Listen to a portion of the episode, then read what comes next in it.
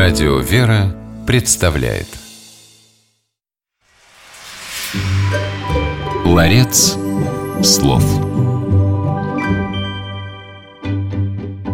«Бей халдеев!» – кричали беспризорники, герои повести «Республика ШКИД».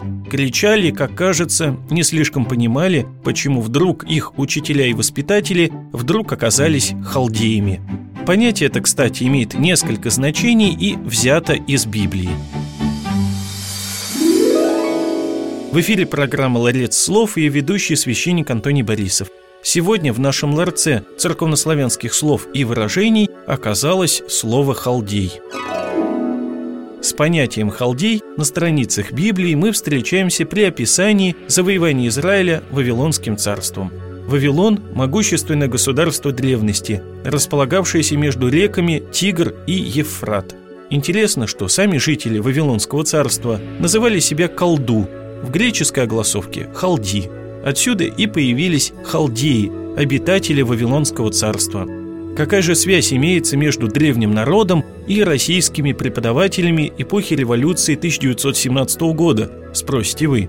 Дело в том, что у слова «халдей» есть еще одно значение. Вавилоняне с большим почтением относились к науке, например, внимательно наблюдали за звездами. Халдей в библейском понимании – мудрец, часто астролог. В дореволюционной России во время масленичных гуляний устраивались скоморожьи представления, участники которых надевали смешные костюмы. Традиционным персонажем этих действий был халдей в восточном одеянии и с длинной бородой. С точки зрения шкидовцев, их преподаватели были похожи на скоморохов-халдеев, которые только изображали мудрость. Итак, запомним, что церковнославянское слово «халдей» в переводе на русский язык может иметь несколько значений: житель Вавилона, мудрец, астролог или скоморох. Ларец слов.